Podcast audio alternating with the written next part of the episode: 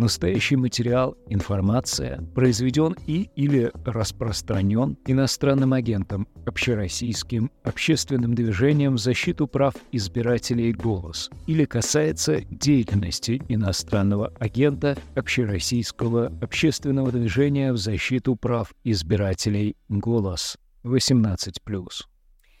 19.08 по московскому времени. Проект «Голоса» избрана. Меня зовут Валерия Павлюк. Я журналист, моя сведущая сегодня Наталья Тихонова. Добрый день. Лера, будем сразу объявлять тему. Ну и как всегда. Давай перейдем. А, да, только прежде чем мы перейдем, я, конечно, напомню, а, что несмотря на изменения в составе, все, как всегда, остается по-прежнему. Задавайте ваши вопросы в чате к этой трансляции. Самые интересные я сегодня переадресую нашему гостю. За всем внимательно слежу, поэтому не стесняйтесь задавать вопросы, ну, конечно, тематические, связанные с нашим сегодняшним эфиром. Итак, о чем сегодня мы поговорим? Мы сегодня будем подводить итоги кампании 2023 года, главных выборов этого года, и говорить о том, какие уроки мы можем вынести из этой кампании и как мы можем подготовиться к предстоящим выборам президента, которые пройдут в марте 2024 года. Некоторые считают, что, в общем, кампания уже начинается. И сегодня у нас в гостях э, социолог, политолог Маргарита Завадская. Маргарита, добрый день. Да, здравствуйте, коллеги.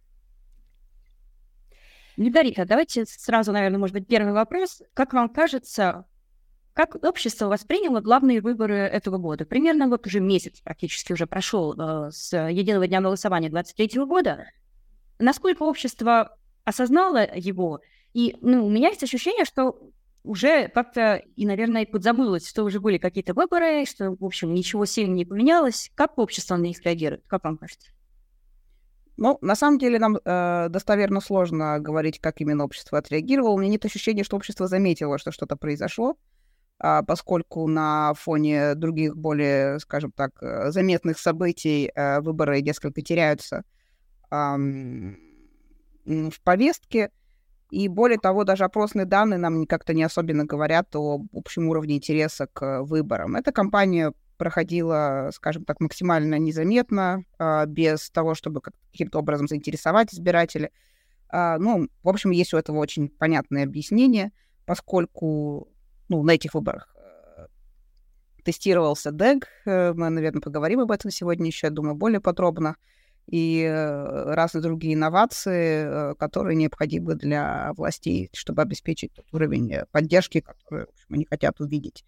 Так что всегда нужно помнить, что такого рода выборы, особенно когда речь идет о региональных выборах, выборах муниципального уровня, выборах в легислатуру, это всегда вот в условиях, скажем так, мягко говоря, демократического режима, это такой вот а, поле экспериментов. Хорошо, вот по поводу поля экспериментов, а, любопытно, вот э, раз мы затронули компанию и э, реакцию нее общества, хотела бы вас спросить, эм, собственно, результаты, которые мы видим. Лично, на мой взгляд, любопытные результаты КПРФ, которые явно ослабли. И тут э, комплексный, на мой взгляд, вопрос, с чем, как вам кажется, это связано? Потому что, с одной стороны, вроде бы как усиление давления на КПРФ, и мы это видим. А с другой стороны, а, КПРФ также были альтернативным кандидатом, например, для сторонников а, Навального, которые могли голосовать через умное. Может быть, как-то разочаровались в коммунистах избиратели. На ваш взгляд, с чем это связано? Коммунисты действительно э, упустили ту уникальную возможность, которая была предоставлена после катастрофической пенсионной реформы, когда им просто фактически вручили а, огромный ресурс и возможность капитализировать, а, консолидировать поддержку. Затем во время ковида, в принципе, у коммунистов был хороший ресурс э, вокруг себя мобилизовать ковид-скептиков и так далее. Да, там по разным, по разным оценкам около 25-30% а, россиян считали, что ковид — это что-то не настоящее, и в этом смысле вот, э, КПРФ тоже могло бы выглядеть вполне себе э, неплохо. Но я бы вернулась к самой формулировке вопроса. Мы с вами рассуждаем так, как будто бы мы комментируем э, выборы, где действительно результат отображает волеизъявление избирателей. То есть голоса каким-то образом более-менее грамотно транслируются в э, результаты. Но э, мы понимаем, что объем фальсификации достаточно большой. И более того, он еще и не, э, скажем так, он не одинаковый от э, округа к округу, от региона к региону. Э, в разных э, местах используются разные, скажем так, тактики а, и масштабы фальсификаций э, от мобилизации избирателей на рабочих местах до просто откровенных приписок. И в этом смысле это очень сильно затуманивает. То есть действительно ли коммунисты утратили поддержку? А, интуитивно, поскольку мы с вами следим за российскими, да, тем, что происходит э, на российском политическом ландшафте, кажется, что, ну, в общем, да, интуитивно так кажется. Но если подойти к этому, скажем так, несколько более дистанцированно, а с чего мы решили, что эти цифры отражают реальное волеизъявление. Если они его не отражают, то тогда как бы можем ли мы их комментировать в таком ключе, что они действительно отражают чью-то реальную поддержку или даже какую-то динамику. Возможно, просто их стали прессовать больше не только на уровне самих компаний, да, насколько мы их можем так назвать, но и даже на уровне а, вбросов, которые мы наблюдаем. Просто их как бы... Может быть, они ничего не потеряли. Действительно. Uh, может быть, они потеряли какие-то симпатии страны, если мы рассуждаем на тему uh, возможной поддержки внутри самой власти. Может быть, они потеряли uh, какую-то поддержку внутри администрации президента. А, с чем это может быть связано? Какое недовольство могли вообще вызвать коммунисты, которые как бы вроде бы стараются соблюдать это условное ралли вокруг флага? А, это действительно такой хороший вопрос. Э, коммунисты — партия коптированная, мы это понимаем, особенно когда речь идет о ее руководстве. Я не думаю, что у кого-то есть остались иллюзии на предмет э, э, реального протестного или оппозиционного потенциала, даже умеренного. Но опять-таки мы знаем, что коммунисты стали э, тем зонтиком, который приютил людей типа Михаила Лобанова. То есть, очевидно, очень протестных, очень ярких э, политиков, которые выступали со своей собственной повесткой.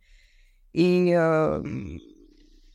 они, скажем так, увидели в КПРФ свой подрывной потенциал. Иными словами, вот этот вот рассинхрон между э, центральной старой гвардией и между э, теми вновь новой молодой кровью таких левоориентированных социал-демократических политиков, которые пришли особенно в протестные города, а, стали рассматриваться кремлевской администрацией как возможный риск. И давайте не забывать о том, что КПРФ — это ну, фактически единственная партия с разветвленной региональной сетью, реальной сетью. Там есть реальные люди, которые реально работают, и у них есть какая-то там своя автономная от Москвы поддержка. Это тоже довольно мощный автономный ресурс. Я думаю, что это хеджирование риска со стороны Кремля.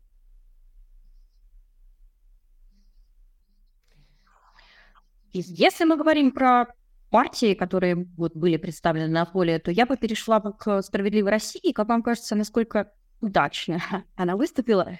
Есть ощущение, опять же, что, а, возможно, слишком партия заигралась в а, какие-то вот вот эти вот игры с Пригожиным, с поддержкой Пригожина, и после его гибели как-то эта тема, мне кажется, просела. Это, да, э, это довольно такой как бы интересный казус э, заигрывания с Пригожиным, с этой вот э, очень агрессивной эстетикой, что, в принципе, не очень свойственно для электората, на который обычно ориентируется справедливая Россия. То есть это такой очень, кажется, не очень обдуманный ход, который вот состоялся, видимо, отхок. Вот там все эти э, манипуляции с кувалдой или там что там происходило это выглядит довольно страшно. Честно говоря, думаю, что такая эстетика должна, по идее, отпугивать э, даже вот таких вот ну, умеренных сторонников э, войны. То есть это, наверное, не то, что а, ожидалось. Я думаю, это такой был, скорее всего, случайный ход, который вот в итоге, возможно, кого-то отпугнул. Но опять-таки мы а, с вами рассуждаем так, как будто бы эти результаты отражают волеизъявление. Э, не знаю, каков процент, э, на самом деле, настоящих бюллетеней, поэтому Э, нам достоверно судить о том, что действительно Пригожин и его вот это амплуа отпугнуло от э, справедливоросов их э, электорат, сказать сложно. Я так вот вангую могу вам сказать, что, скорее всего, да, это должно пугать, поскольку сторонников, как бы даже патриотов, в общем, такого рода эстетика, в общем, она скорее пугает, чем привлекает. Вот, кстати, да, если... вот такие данные, к сожалению, да, есть, поэтому да, приходится анализировать все данные, которые мы видим. Сложно, мы представляем более-менее как голос, мы представляем э, масштаб классификации, да, мы про это пишем, мы про это рассказываем, мы анализируем результаты математически в том числе, но все равно вот они такие есть, поэтому мы должны все равно от них отталкиваться. Далее. А, да, я хотела вот по поводу, собственно, справедливой России, а еще по поводу результатов ее. А, вот, а, вот эта вся эстетика а, СВО и вот это вот, как вот некоторые любят отмечать, кувалдизация партии, которая в результате привела к тому, что, между прочим, даже а, сами эсеры выходили, одна из крупных а, фракций в Санкт-Петербурге покинула партию. Um, вот это все доказательство того, что СВО не совсем та тема, которую стоит затрагивать, потому что мы видим это даже на примере других кандидатов. То есть на этих выборах мы замечаем, что кандидаты, которые, вот, э, скажем так, педалируют тему СВО, в результате как-то быстро с нее, простите за выражение, соскакивают э, и предпочитают говорить уже про местную политику. А как вам кажется, вот э, это действительно то, что мы можем фиксировать сейчас? Я, э, Валерия, с вами тут э, соглашусь на все сто процентов. Это отмечается и в э, прекрасных и отчетах голосов. Да, большое спасибо голосу, что вообще вы делаете эти отчеты. Это, мне кажется, последняя зацепка у всех тех, кто не может следить за электоральной, электоральными процессами в России, включая меня, потому что мы находимся уже далеко и наблюдением заниматься не можем. А, действительно, СВО была скажем так, не то чтобы даже на заднем фоне, а такая большая фигура умолчания, такой огромный слон э, да, посреди комнаты, о котором никто никогда не говорил. И есть ощущение, что как будто бы эта риторика отпугивала избирателя, и есть некоторое ощущение такого накопившегося, накопившейся усталости от э, вот этой гипермилитаризации, постоянного напряжения. Люди устали. Об этом говорят э, опросы Левады, особенно устают женщины э, от этой повестки, потому что, собственно, они несут на себе с большей вероятностью все, все бремя происходящего, да, они заботятся о младших, заботятся о старших, если там вот, мужчина уходит, то, в общем, все проблемы сваливаются на их плечи. Поэтому, я думаю, это более-менее намеренная э, тактика. Э, я думаю, что было более-менее... Я, опять-таки, я могу предполагать, что, скорее всего, было какое-то распоряжение или какое-то, не знаю, там, ориентировка, что, пожалуйста, давайте мы не будем вот это вот педалировать. И даже кандидаты, у которых был такой вот ветеранский бэкграунд, явно не, не пользовались какой-то особой поддержкой. Явно вот э, таких людей, кажется, вот вопреки ожиданиям, возможно, даже полугодовой давности, в общем, российский избиратель видеть не готов. И это довольно интересное наблюдение, и, думаю, довольно важное. Люди устали. И, видимо, устала довольно большая, э, большой э, слой населения. То есть это не является, скажем так, повесткой, которая мобилизует людей. У нас есть партия, которая пошла на выборы с откровенной антивоенной повесткой «Яблоко». Как вам кажется, насколько успешно она выступила? Ну, как бы оценили те результаты, что мы имеем? Э, знаете, учитывая э, вот тот, э, ту степень противодействия и то, насколько зачищено сейчас электоральное поле, я считаю, это чудо, то, что произошло. Мое глубокое уважение там, господину Киселеву в Екатеринбурге, которого я давно знаю, и это блестящий политик. И мне кажется, в таких условиях это, это ну, как бы, это подвиг. Uh, во-первых, это результат даже не сколько яблочной программы антивоенной. Uh, я думаю, это, это скорее результат именно персональной поддержки и uh, работы с избирателем на местах. Я думаю, это в первую очередь сыграло решающую роль. И плюс мы говорим о регионах, в которых более-менее а, ну, я сейчас скажу конкурентная политика, ну, конечно, с, со значительными оговорками. То есть там все-таки и в Свердловской области, в Екатеринбурге, да, и в Новгороде ситуация совершенно другая. Там по сравнению с, а, там, с Астаном или там с Москвой. Поэтому там такие истории еще возможны. Это хорошая новость, это значит, что даже вот в настолько зачищенных условиях все равно возможны такие электоральные чудеса. Поэтому мое восхищение этим, этими людьми, этими кандидатами, они совершили практически сейчас, казалось бы, невозможно. Хорошо, вот сейчас вот э, перейду еще к другой теме, к другой партии, которая, в отличие от всех нами ранее упомянутых, э, на мой взгляд, как-то представляет из себя непонятно что. Вот после смерти Жириновского ЛДПР так они возродились, непонятно, что вот сейчас такое. Можете ли вы описать, как, как на ваш взгляд, смогли ли они как-то вот найти себя после смерти лидера? Э, мне кажется, что сейчас вот в тех условиях, которые складываются, во-первых, выборы стали не, не первой повесткой, не первой важности, это раз, да, а, и как бы кажется, что на фоне вот этого э, хаоса и, ну, там, для каких-то, наверное, избирателей это, в общем, довольно-таки эсхатологическая история, да, конец света фактически наступает. Для кого-то нет, для кого-то, наоборот, радость, наконец-то какая-то движуха интересная началась. В общем, кому радость, а кому горе. А, но на этом фоне кажется, что все партии немного потерялись, но это даже не сколько их вида, вина или беда, это сколько результат самой как бы вот э, пере, переориентировки политического ландшафта. То есть очень сложно вписаться сюда самостоятельным голосом, а, со самостоятельной повесткой. А если мы посмотрим на уровни поддержки ЛДПР, КПРФ, они сравнялись. То есть что та была партия фактически такая вот коптированная, да, и вот другая — сейчас по уровню своей системности, покладистости они фактически одинаковые. То есть между ними какой-то вот радость, э, разницы большой мы не видим ни на уровне цифр, а, ни на уровне персоналей. Э, Иными словами, этот общий контекст СВО, он, в общем-то, э, убивает вот эти вот э, индивидуальности, что ли, да, вот этих, этих партий. В этом смысле, да, ЛДПР себя не нашла, но, с другой стороны, я боюсь, что у нее возможности себя найти в этих условиях бы и не было. А, я вот один уточняющий вам задам по поводу ЛДПР. А, любопытно, что замечаем, а, мы об этом еще с Александром Канемом говорили, что ЛДПР пытается играть а, в Жириновского а, Вангу. Вот мы сегодня упоминали Вангую. И вот эти вот ролики в интернете, которые появляются о том, что вот, а это предсказал Жириновский, нейрожириновский, который звонит людям и приглашает их на выборы. А вот, на ваш взгляд, это хорошая ставка, она может сыграть вот этот на этом имидже Жириновского? Или стоит отпустить этот груз и уже дальше пытаться двигаться с новым лидером, с, собственно, Слуцким?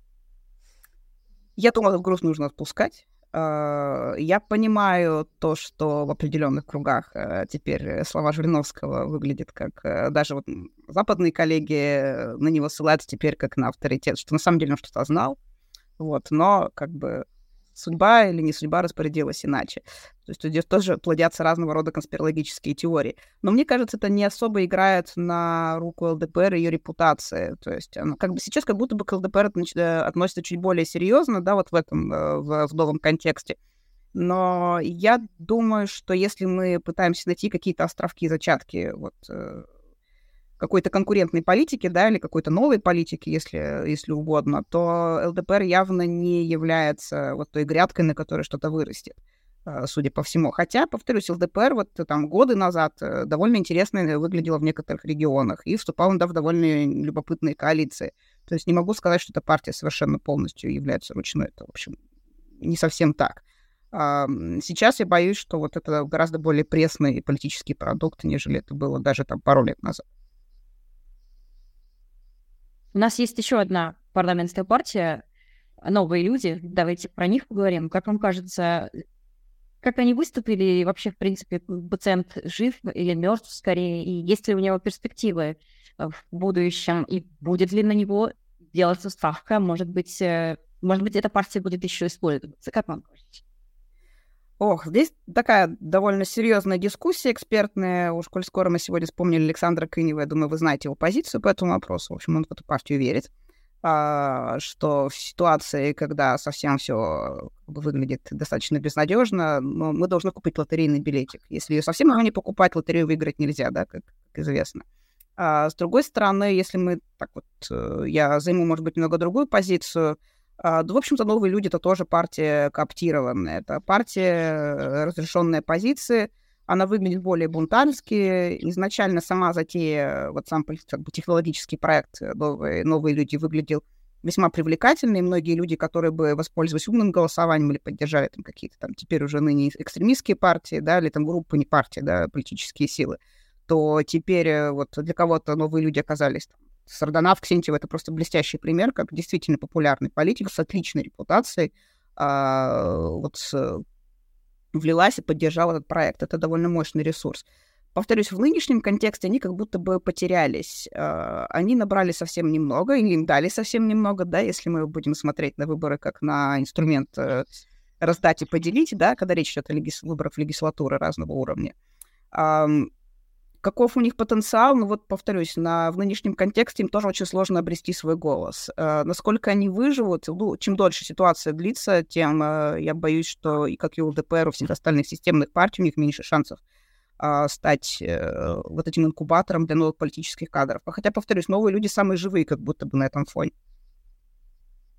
Вот у нас, кстати, есть вопрос из чата. Э, первый задам. Могут ли новые люди заменить ЛДПР? Э, теоретически могут ли они стать такой партией, отвечать на запросы тех избирателей. И э, затем еще один вопрос про сам ЛДПР. А не рухнет ли э, ЛДПР после того, как отпустит этот самый груз, когда мы говорим о Жириновском? Да, это отличные вопросы. Я боюсь, что, э, ну, если мы вернемся, да, опять начнем пользоваться риторикой, что у разных партий есть разные э, целевые группы, целевой аудитории, то у ЛДПР, у новых людей все-таки это разные группы. Но они, возможно, пересекаются в том, что и та, и другая партия в, в тех, ну, особенно ЛДПР, да, иногда ориентировалась на кооптацию местного локального бизнеса, активных, да, бизнесменов, людей, которые вот э, такие self-made men, women э, на местах. И ЛДПР на местах, кстати, была бы, в принципе, не так уж и шовинистски настроена по отношению к женщинам, то есть какое-то время назад. Там, в отличие от Единой России, где женщин вообще практически не бывает никогда. А, тут какое-то пересечение может быть, но насколько они могут занять ту же самую нишу, я в этом сильно сомневаюсь. Боюсь, что новые люди все равно это такой как бы средний класс крупных городов, это такие вот, простите мне да, за устаревшее слово хипстеры, а, ЛДПР все-таки на эту аудиторию не а, ориентируется. То есть я думаю, что все-таки пересечение слишком маленькое, чтобы они могли друг друга заменить на вот электоральном рынке. Ну, коль скоро мы можем еще говорить об электоральном рынке. И вопрос был дальше про... Про, про ЛДПР. Не рухнет ли ЛДПР, если отпустят ага. этого Жириновского? У ЛДПР, в принципе, без Жириновского да, и, и с ним, и без есть хорошие шансы рухнуть. Э, это действительно партия одного человека, и в нынешних условиях, э, в общем, не малы шансы это то, что ЛДПР будет рассматриваться на... будет переориентирован или с, даже, возможно, сейчас какое-то радикальное предп... сделал предположение, э, скомбинировано с какими-то другими партиями. То есть такое тоже может э, произойти. Э, поскольку у ЛДПР нет какой-то своей повестки, да, это партия, которая э, как будто бы заигрывала с таким да, националистическим, да, сентиментом, а потом появились другие акторы, которые стали играть на этом поле. Теперь вообще никто не играет на этом поле, да, ультрапатриотизма и конспирологии. Э, во время пандемии конспиролог... конспирологическую нишу хорошо заняли коммунисты. То есть как бы партия без содержания сейчас осталась, и им очень сложно. Это технологический проект изначально, да, ЛДПР родилась как партия общем, в недрах Кремля, когда-то, если вы помним ее родословную, то, в общем, у нее неплохой шанс, честно говоря, и, э, и почить примерно таким же образом. Вот, возможно, пересоберутся, но я каких-то больших э, надежд здесь точно не питаю. Давайте тогда, может быть, перейдем к урокам, которые мы можем вынести из этой кампании. В частности, поговорим про технологии, которые применялись на этих выборах. Одна из основных — это дистанционное электронное голосование, да, которое тестировалось массово по всей стране. В Москве своя собственная система, и даже большинство избирателей выбрали ее. Мы знаем, каким образом были достигнуты эти результаты. В общем, мы получали достаточно много сигналов, мы можем это оценить да, в голосе. А, но, тем не менее, система массово применялась. Как вам кажется, как это будет действовать, как это будет работать во время президентских выборов? А, я не могу исключать, насколько я могу судить. Повторюсь, коллеги из «Голоса», вы знаете гораздо ситуацию, вы ближе к, э, к земле в этом смысле, да и к самим данным. А, э, со стороны кажется, что если мы экстраполируем эту логику, DEC выглядит э, мощным оружием удешевления процесса фальсификации.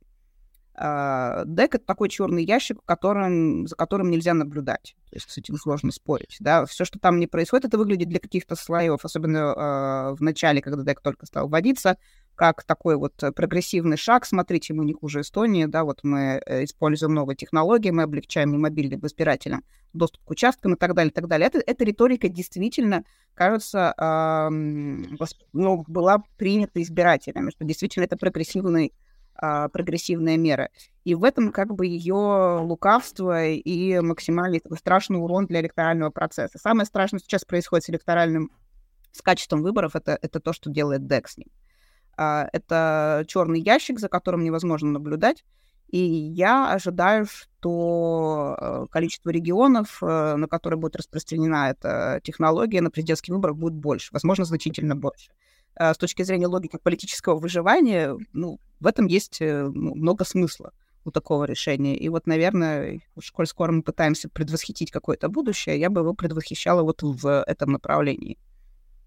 А, хорошо, тогда вот такой у меня вопрос. Эм, мы как-то проводили эфир, э, анализировали выборы в Эстонии, а, такая электронная демократия, первая в мире, и мы видели, как постепенно доверие к электронному голосованию росло. То есть это, этот процесс был очень медленный, очень постепенный.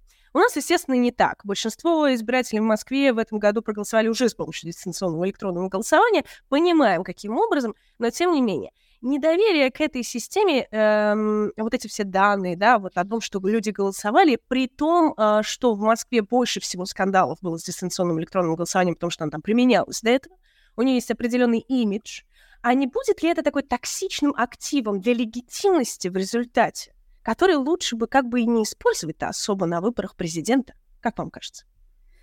Ох, да, спасибо, что сравнили с эстонским кейсом. На самом деле эти случаи настолько полярны, э, что, ну, во-первых, начнем с того, что в Эстонии все-таки электоральная демократия, не, не, без, э, не безоблачная э, демократия, но она таковой является.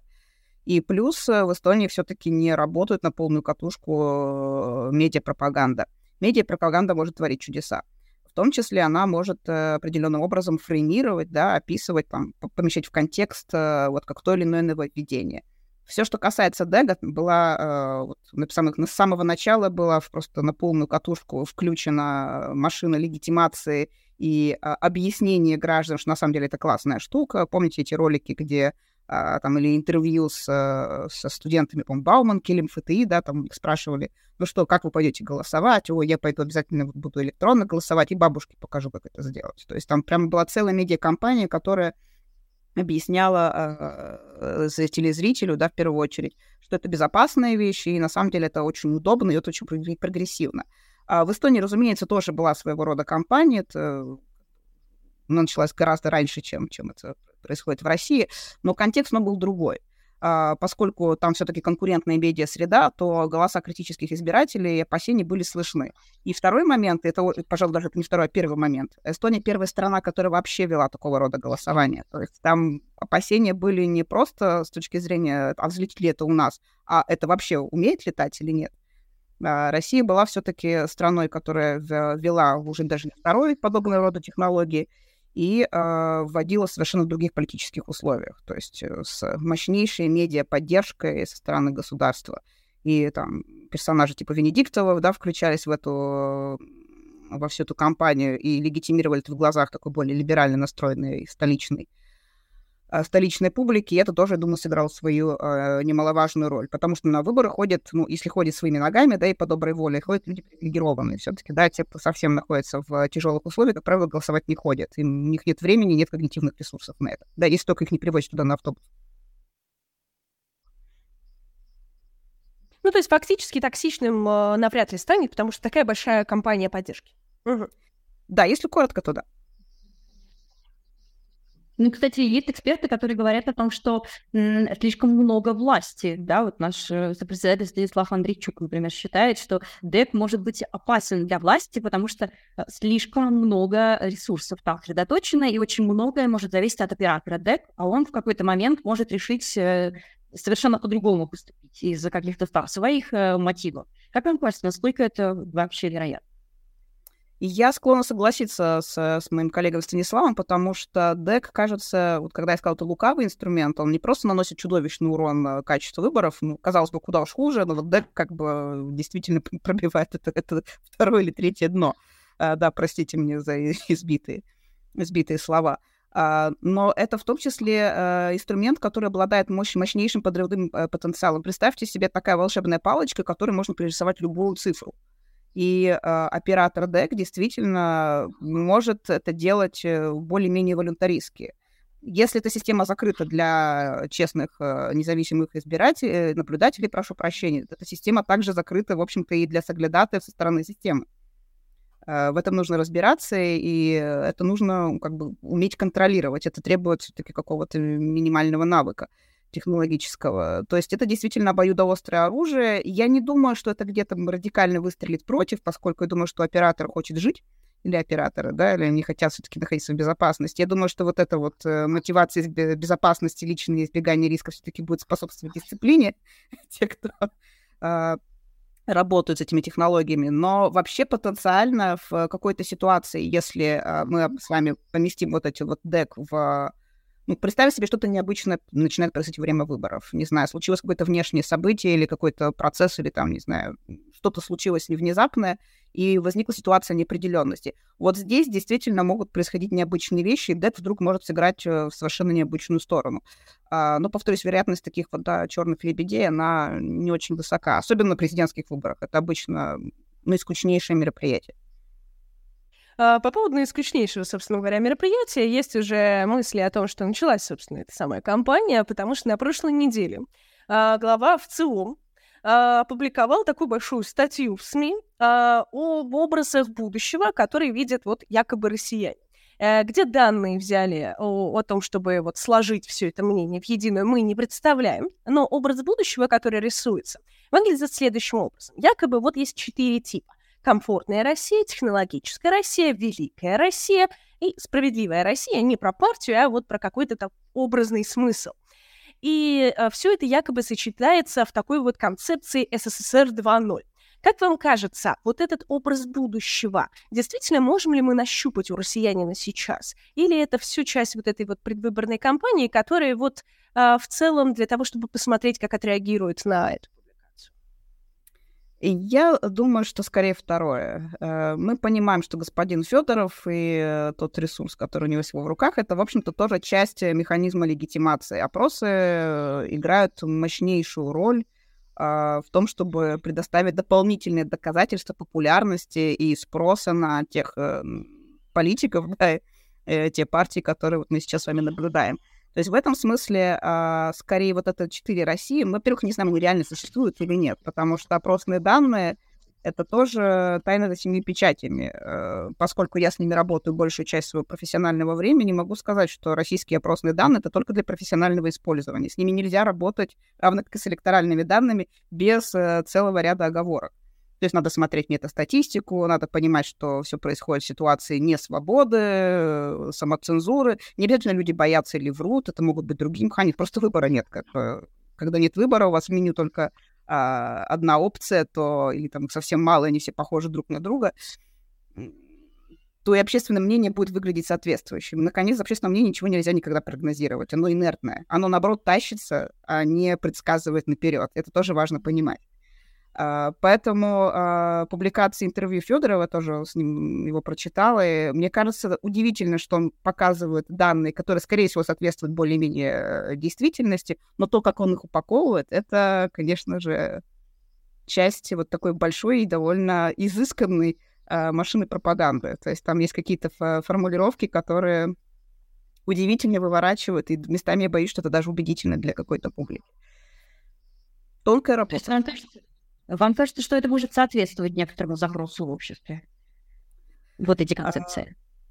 Эти концепции, я думаю, что запрос есть на то, чтобы понять, что происходит. Люди, которые интересуются политикой в связи с СВО и с э, вот этим вот нагнетанием противостояния коллективному Западу и прочей такой вот милитаристской риторики, разумеется, у избирателя и граждан, граждан есть запрос понять вообще, что происходит а, или начинают обращаться к каким-то другим результатам, данным, начинают читать э, разных там независимых военкоров или какие-то СМИ, да, смотреть э, разных там блогеров и YouTube-каналы и так далее. То есть поиска какой-то информации понять, а что за чертовщина происходит, потому что телевизор, скорее всего, врет.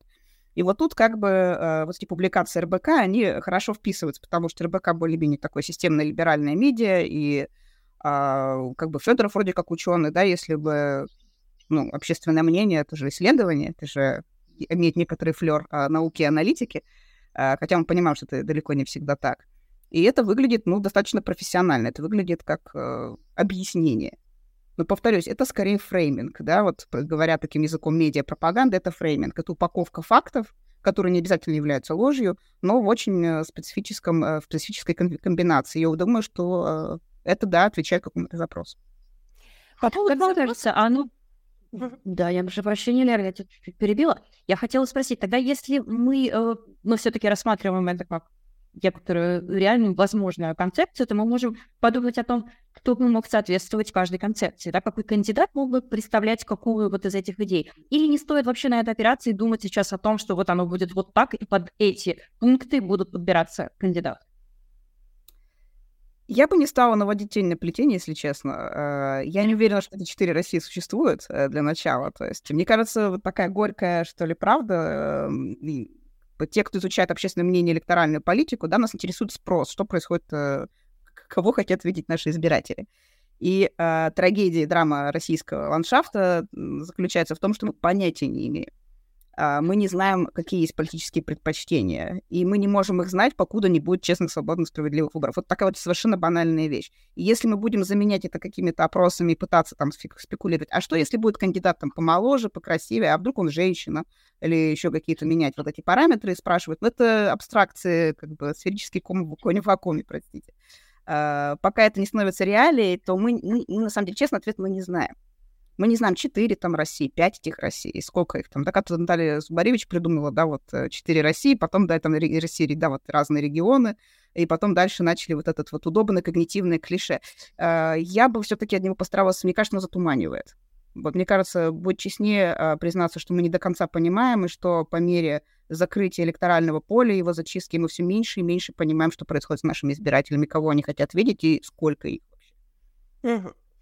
А, хорошо, но все-таки есть некоторые, вот мы говорили про усталость, а, и предполагали, что, может быть, какие-то личные а, персоналии помогли Яблоку добиться тех результатов, которые у него есть, но все-таки а, лозунг за мир, открытый лозунг за мир, который мы сейчас видим, это все-таки ценность. А может ли на президентских выборах, я подвожу, вот может ли Яблоко в результате, несмотря на весь свой бэкграунд, в конечном счете а, стать той самой альтернативой, потому что есть предположение, что именно Явлинский будет допущен до выборов президента. А, сейчас, которые СМИ получают информацию, анализируют то, что у них а, по источникам есть, а, есть определенные градации, как будет как подбор такой, кандидатов. И вроде бы как он туда подходит. Вот можем ли мы ожидать, что избиратели эм, выразят поддержку Яблоку, например, несмотря на весь бэкграунд? И это такой вопрос, э, это вопрос трагедии одной позиционной партии. То есть это партия, здесь похожий механизм, это партия одного человека, когда-то Явлинский, в общем, э, сделав при этом довольно много, это политик с огромным стажем, но сделал много, в общем, не самых плохих вещей. Но то, что происходило за последние 15 лет, я боюсь, что сам того не желаю, он внес вклад в укрепление вот той констелляции, да, и тех вот э, того зачищенного электорального и политического поля, которое мы с вами имеем. А, и в этом смысле я боюсь, что это уже персона нон среди молодого поколения избирателей. А, те россияне, которые настроены оппозиционно, те россияне, которые даже том мере оппозиционно, для них яблоко — это не вариант. Ну, вот если мы так сейчас попробуем, я вот сейчас пытаюсь таки собрать несколько результатов соцопросов, там посмотреть, да, э, какие-то косвенные данные, которые нам как-то что-то говорят о предпочтениях, кажется, что это уходящая натура. А, и эта партия, вот их лозунг а, «За мир», ну, мы понимаем, что лозунг «За мир», он такой очень... Эм, этот лозунг может использоваться и российской пропагандой, в том числе в нынешнем контексте, потому что СВО, оно позиционируется как оборонительная кампания, и в этом смысле, ну, как бы, да, за мир, да, потому что ну, мы вынуждены обороняться, и в этом смысле, как бы, мы все равно остаемся, как бы, вот, всегда будет солнце, всегда будет, да, и так далее. Вот. Но мы понимаем, что такая тоже достаточно э, риторика, которая может выглядеть приемлемой для э, более агрессивных э, политических партий. В этом смысле, думаю, что яблоко не так уж и сильно выделилось на этом фоне, и не думаю, что это было прям невероятно смелым э, заявлением э, в данном контексте. Собственно, поэтому и, им и было позволено э, выступать под этим лозунгом. Повторюсь, это не так радикально, как это кажется э, на первый взгляд. Давайте тогда перейдем, наверное, может быть, к извечному вопросу, что делать несогласным, да, и э, как вести себя оппозиции, и вспомним спор, который сейчас активно, да, разгорается между сторонниками, э, сторонниками Алексея Навального, да, и Максима Каца, у которых разные концепции, да, разный подход э, к тому, что нужно делать. Если там Максим Кац предлагает уже сейчас объединяться, я так очень грубо описываю, да, сейчас объединяться, а потом уже думать, что мы, как мы будем делать дальше, да, то э, сторонники Алексея Навального, они предлагают сначала посмотреть, какая ситуация, да, там, оценить обстановку, понять, кто идет на выборы, что, что происходит, и потом уже, исходя из этого, строить какую-то дальше э, стратегию поведения. Какая позиция, наверное, может быть вам близка и кажется наиболее выигрышной, что ли, наиболее, возможно, результативной? А, если смотреть на электоральный процесс вот с точки зрения стратегического голосования, то а, позиция Навального, да, и позиция ФБК, она более грамотная. А, потому что они нас не просто призывают голосовать на любых, на все, все, что похоже на выборы, давайте на них голосовать, а они все-таки нам говорят, что нет, вот есть э, окна или да, форточки возможностей, где можно нанести максимальный электоральный урон. Это достаточно прагматичный и тонко настроенный инструмент.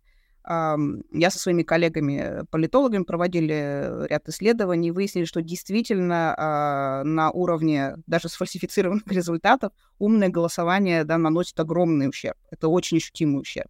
А если мы посмотрим на опросные данные, кто вообще знает, что такое умное голосование, на самом деле о нем знает гораздо больше, чем, чем нам рассказывает Левада. Вот, возможно, кто-то об этом не очень хочет говорить. Uh, поэтому это действительно мощнейший инструмент координации оппозиции в отсутствии uh, консолидирующей оппозиционной партии. Это действительно политическая электоральная инновация, и это огромное достижение.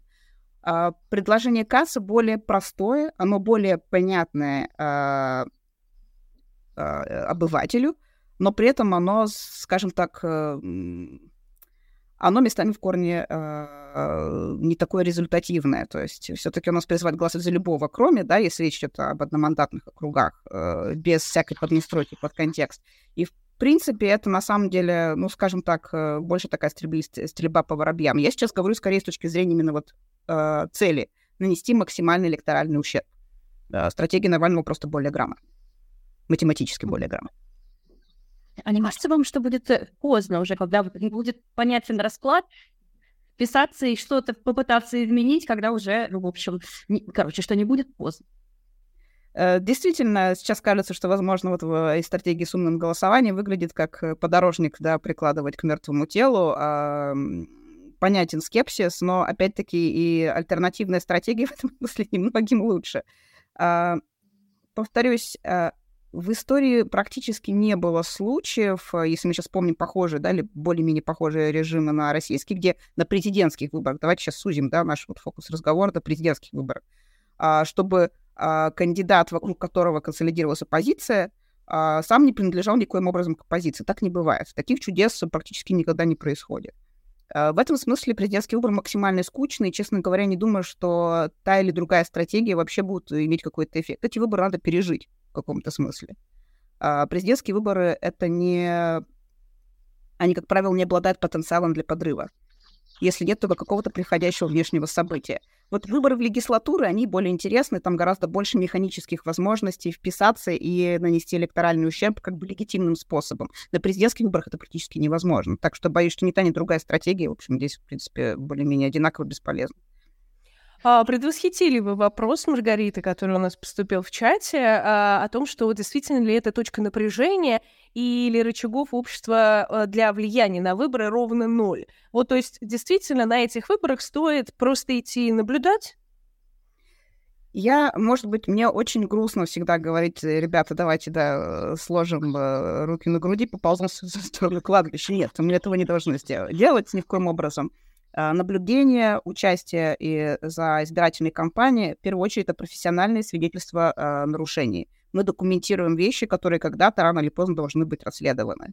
Это как работа журналиста, да, это профессиональный свидетель. Также и работа наблюдателя. Это профессиональный свидетель, который просто Uh, ну, по возможности хладнокровно фиксирует нарушение и ведет свою вот эту вот печальную летопись событий. Это кажется как будто бы ничтожный вклад в происходящее. Нет, это огромный вклад. Очень важно это зафиксировать, задокументировать и не забыть. Это все должно быть заархивировано, и это все должно рано или поздно стать поводом для серьезного разбирательства. Э, это про программа минимум. Но, повторюсь, это не означает, что президентские выборы, вообще любые выборы — это в этом смысле полная безнадега. Нет, это именно президентские выборы на федеральном уровне. Они настолько зачищены, что в данном случае к ним стоит относиться просто как к ритуалу, действительно. Но выборы в легислатуру и выборы местного уровня в этом смысле все еще оставляют нам какие-то лазейки. Это совершенно правда. Выборы выбором рознь. Но все-таки даже вот эти зачищенные выборы, которые мы все понимаем, кто победит, что будет, мы это понимаем, но остается вопрос. Если Единая Россия уже заявила, что участвовать она собирается, а на прошлых выборах, как мы помним, э, Путин не шел от Единой России, он был самовыдвиженцем. И здесь возникает вопрос очевидный. Э, идет специальная военная операция, и если на местных на выборах меньшего уровня можно было как-то вот эту тему обойти, потому что она, как мы видим, не очень на самом деле заходит, мы про это уже говорили сегодня, то здесь ее обойти никак не удастся. как надо будет выходить из этой ситуации? Э, ну, кажется, что сейчас намечается, вот э, да, Валерия уже сказала, у нас как будто бы уже начинается избирательная кампания. Мы понимаем, что когда речь идет о гарантии Конституции, то кампания может начинаться и заканчиваться когда угодно. Неважно, что там написано в разных законах э, и какими методами ее можно вести. Это ситуация, в общем, вседозволенности. А, Что касается каких-то нарративов, да, позиционирования в медийном пространстве, ну, сейчас как будто бы похоже вот э, Путин как тотем. То есть он, да, там такой не просто отец, да, вот это классическое обращение к избирателям в тяжелую, э, в тяжелую минуту, отечеству опасности, вот этот вот весь э, старый как мир э, набор инструментов, когда там, э, мобилизуются вот эти патриархальные ценности, весь народ как семья, семья семьи или что там было, да, там какая-то такая вот э, формулировка. Uh, все это на самом деле совершенно не оригинально. Это мы видели там весь 20 век, там прошел более-менее под похожими лозунгами, все вот более-менее такие правые диктатуры uh, пользовались такого рода риторикой. Ну, мне, мне как политологу за этим скучно наблюдать, скажу честно. Каких-то тут особых моментов интересных я особо не вижу.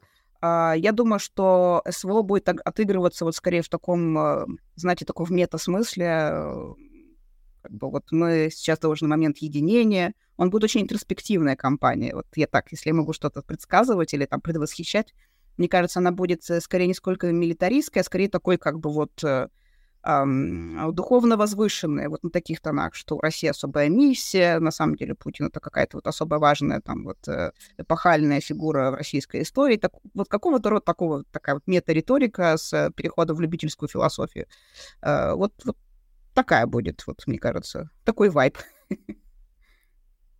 А, ну да, вайп приблизительно компании мы уже ощущаем, но все-таки вот это вот предъявить-то что-то нужно будет. А мы сейчас видим, что ситуация как бы заморозилась, ничего не происходит. А люди устали, люди не понимают, что и когда это закончится. А нужно ли, вот даже так спрашиваю, нужно ли будет вообще что-то предъявлять, учитывая, что вы ранее сказали, что это как бы ритуал, нужно будет ли вообще что-то предъявлять избирателю, что вот да, сейчас у нас вот такой-то, но у нас есть план. Или не нужно говорить избирателю, что у вас есть какой-то план. Это не имеет значения. Э, мне кажется, что что бы ни случилось, э, какого-то... Ну, хорошо, не будет плана, компания пройдет плохо, я знаю. Путин э, как бы будет выглядеть нехорошо, наденет неудачный костюм. Ну, мало ли что там, не знаю, э, что-то на во время какого-нибудь выступления пойдет не так. Даже если это случится, в целом нет ощущения, что это может как-то существенно поменять э, те цифры, которые он получит.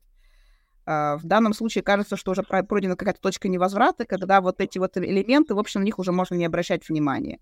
Э, не предоставлять плана на будущее, в принципе, мне кажется, вот э, начиная с 24 числа, в общем, плана фактически никогда толком и не было. То есть это всегда была импровизация, так или иначе. А, и сейчас, в принципе, все продолжается вот в таком вот э, более-менее импровизационном ключе. А, я ожидаю довольно скучную кампанию в этом смысле. Не думаю, что будут какие-то активные вещи. И вообще, в целом, мне кажется, есть ориентация на то, чтобы не раздражать э, избирателей лишний раз.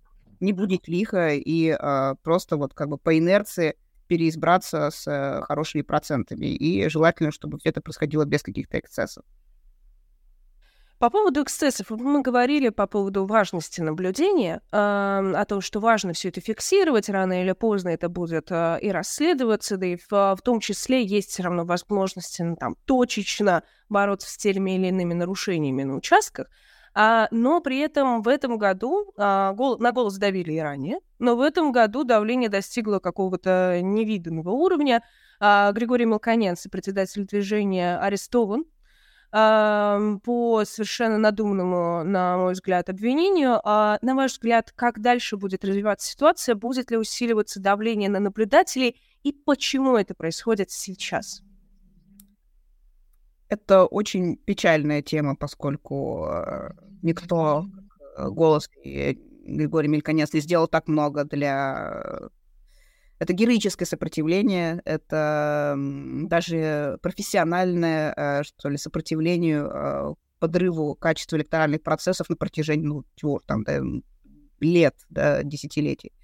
И э, действительно, то, что сейчас происходит, это, собственно, к сожалению, логическое завершение, даже не завершение, да, не хочу говорить слово завершение, это следствие тех процессов по увеличению репрессий. Да, мы видели, что накануне во время пандемии происходит мощнейший э, откат и закрытие, дальнейшая да, консолидация авторитарного режима, в целом атака на э, средства массовой информации и даже на те, кто вели себя более-менее умеренно.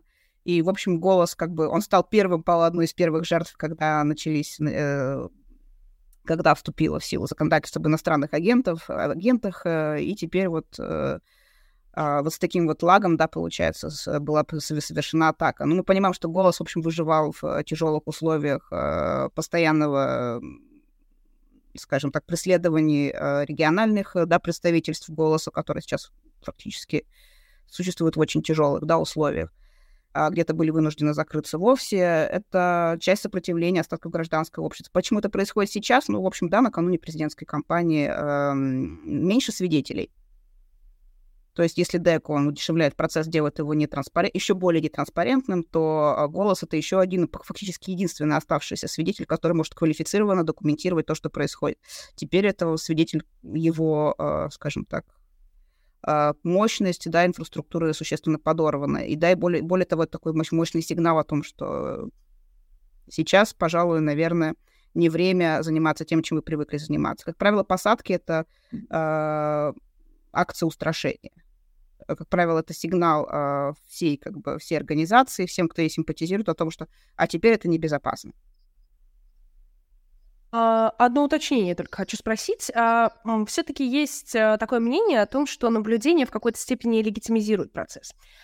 И когда есть наблюдатели, они каким-то образом все равно говорят, вот если там-то, там-то они не заметили нарушений, а мобилизовать граждан в условиях президентских выборов достаточно просто, нагнать административный ресурс, поэтому на тех или иных участках в целом ситуация может выглядеть относительно, ну, учитывая все эти обстоятельства относительно нормальные.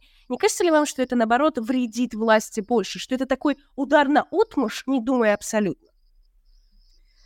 Я боюсь, что власть не думает, если мы говорим о, допустим, есть какой-то демиург, да, в администрации президента, они сидят и планируют что-то. Я боюсь, что там а, логика мысли гораздо более примитивная. То есть схема, которую предложили сейчас, предполагает некоторое, некоторое стратегическое мышление.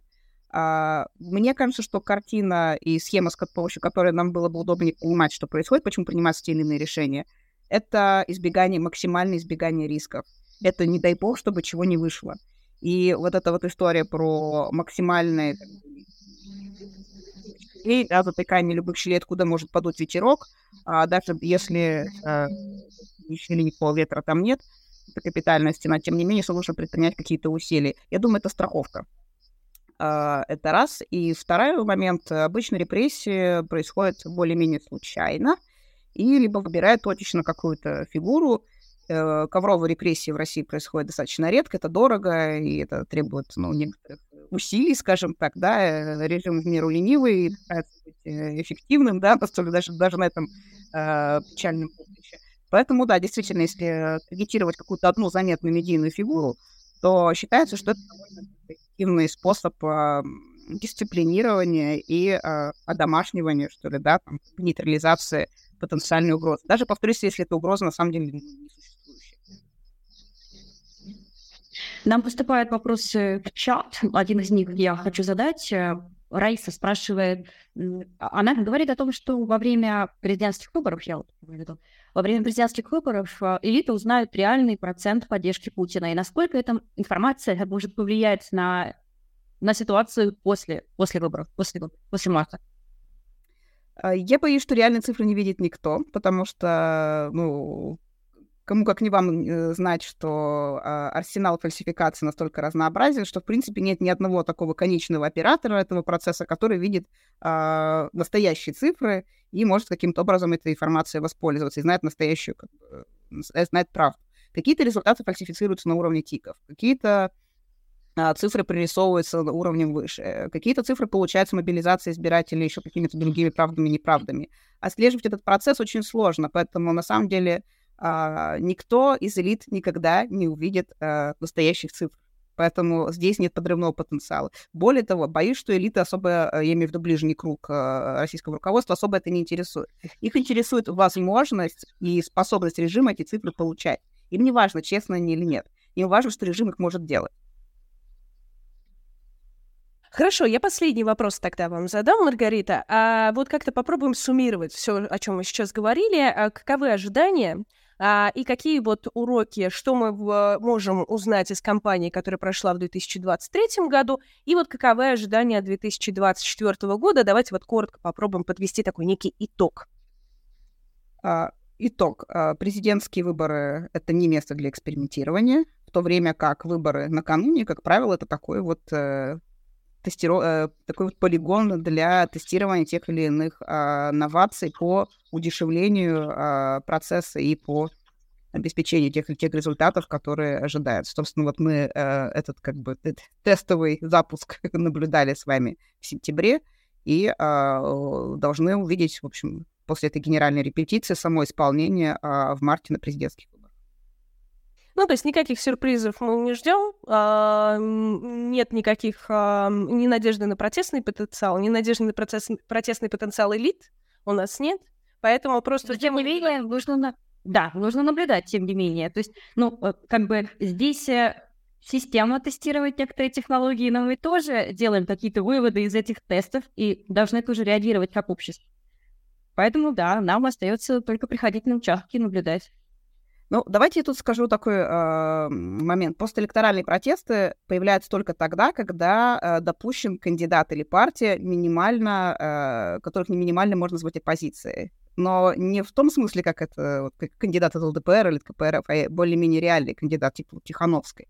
Вот в таких ситуациях, когда кто-то допущен, и они участвуют в этой игре, да, то тогда уже э, потенциал протестов, он существенно возрастает просто на порядок. Но если изначально никто не, не допущен, если одну команду не пустили играть в хоккей, то как бы нет смысла кричать, что не было. То есть как бы, э, скажем так, поединка не состоялось, нечего опротестовывать. А, спасибо большое, Маргарита. А, я надеюсь, что будет повод собраться и поговорить о более позитивных вещах. Может быть, а, у нас сегодня получился такой очень, мне кажется, информативный, но в то же время немного такой вот грустный эфир. Вот. Но в то же время разумный, конечно. Нужно соблюдать, не, не дать иллюзиям себя, в общем, обмануть и каким-то ожиданиям.